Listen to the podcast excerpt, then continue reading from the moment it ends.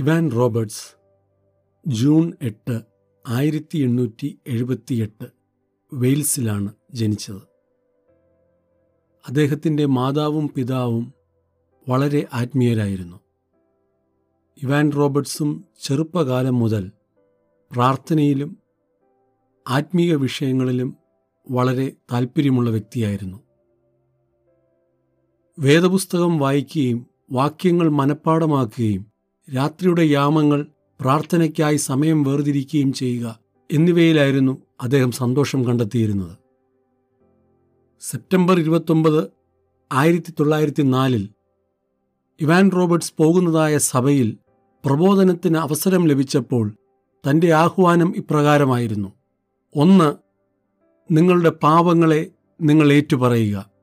രണ്ട് ജീവിതത്തിൽ ദൈവത്തിന് എത്രമാത്രം പ്രാധാന്യതയുണ്ട് എന്നുള്ളതിനെക്കുറിച്ചുള്ള സംശയങ്ങൾ നീക്കിക്കളയുക.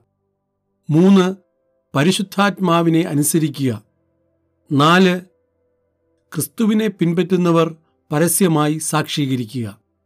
ഇവാൻ റോബർട്സിന്റെ ആഹ്വാനം ഏറ്റെടുത്ത് അറുപത് പേർ മുൻപോട്ട് വരികയും തങ്ങളുടെ പാവങ്ങളെ ഏറ്റുപറയുകയും ചെയ്തു. വെയിൽസിലെ ഉണർവ് ഇവിടെ ആരംഭിക്കുകയായിരുന്നു. ഇവാൻ റോബർട്ട്സ് ജീവിതത്തിന്റെ ഒരു അവസരത്തിലും പ്രശസ്തി ആഗ്രഹിച്ചിരുന്നതായ ഒരു മനുഷ്യനല്ലായിരുന്നു. പരിശുദ്ധാത്മാവിനെ ദുഃഖിപ്പിക്കുന്ന യാതൊരു കാര്യവും താൻ ചെയ്തിരുന്നില്ല. ചില മാസങ്ങൾ മാത്രം നീണ്ടുനിന്ന ഉണർവ് തന്നെ വളരെ തിരക്കുള്ള ഒരു വ്യക്തിയാക്കി തീർത്തു. തന്റെ പേര് ദിനപത്രങ്ങളിൽ പോലും അച്ചടിച്ചു വരികയും താൻ പ്രശസ്തനായി തീരുന്നു എന്ന ഭയം തന്നിൽ ഉണ്ടാക്കുകയും ചെയ്തു. ഉണർവ് യോഗങ്ങൾ മുഖാന്തരമുണ്ടായ തിരക്കും തന്റെ പേര് ഉയർന്നു കേൾക്കുന്നു എന്നുള്ളതാകുന്ന ഭയവും തന്നെ ഒരു രോഗിയും നിരാശനുമാക്കി തീർത്തു അതിനുശേഷം ചില സന്ദർഭങ്ങൾ ഒഴിച്ചാൽ ഇവാൻ റോബർട്ട്സ് പരസ്യമായി പ്രസംഗിക്കുവാൻ തയ്യാറായില്ല. ഇവാൻ റോബർട്ട്സ് തന്റെ മരണം വരെ അദ്ദേഹത്തിന് ഏറ്റവും ഇഷ്ടമുള്ള പ്രാർത്ഥനാ ജീവിതം തുടർന്നു.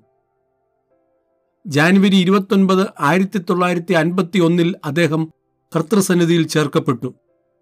വെയിൽസിലെ ഉണർവ് യോഗങ്ങളിൽ മുഴങ്ങിക്കേട്ടിരുന്ന ഒരു വാചകമായിരുന്നു ഓ ലോർഡ് ബെൻഡ് മീ.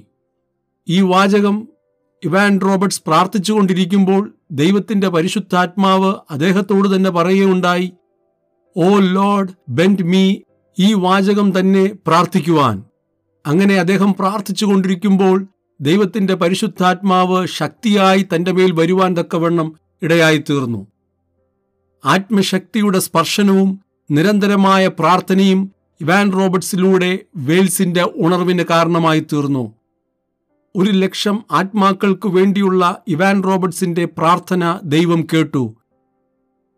മൂന്ന് മാസം മാത്രം നീണ്ടു നിന്നതായ വെയിൽസിലെ ഉണർവിൽ ഒരു ലക്ഷത്തിൽ പരം ആത്മാക്കൾ വിശ്വാസത്തിലേക്ക് കടന്നുവന്നു എന്നാണ് വിലയിരുത്തപ്പെടുന്നത്.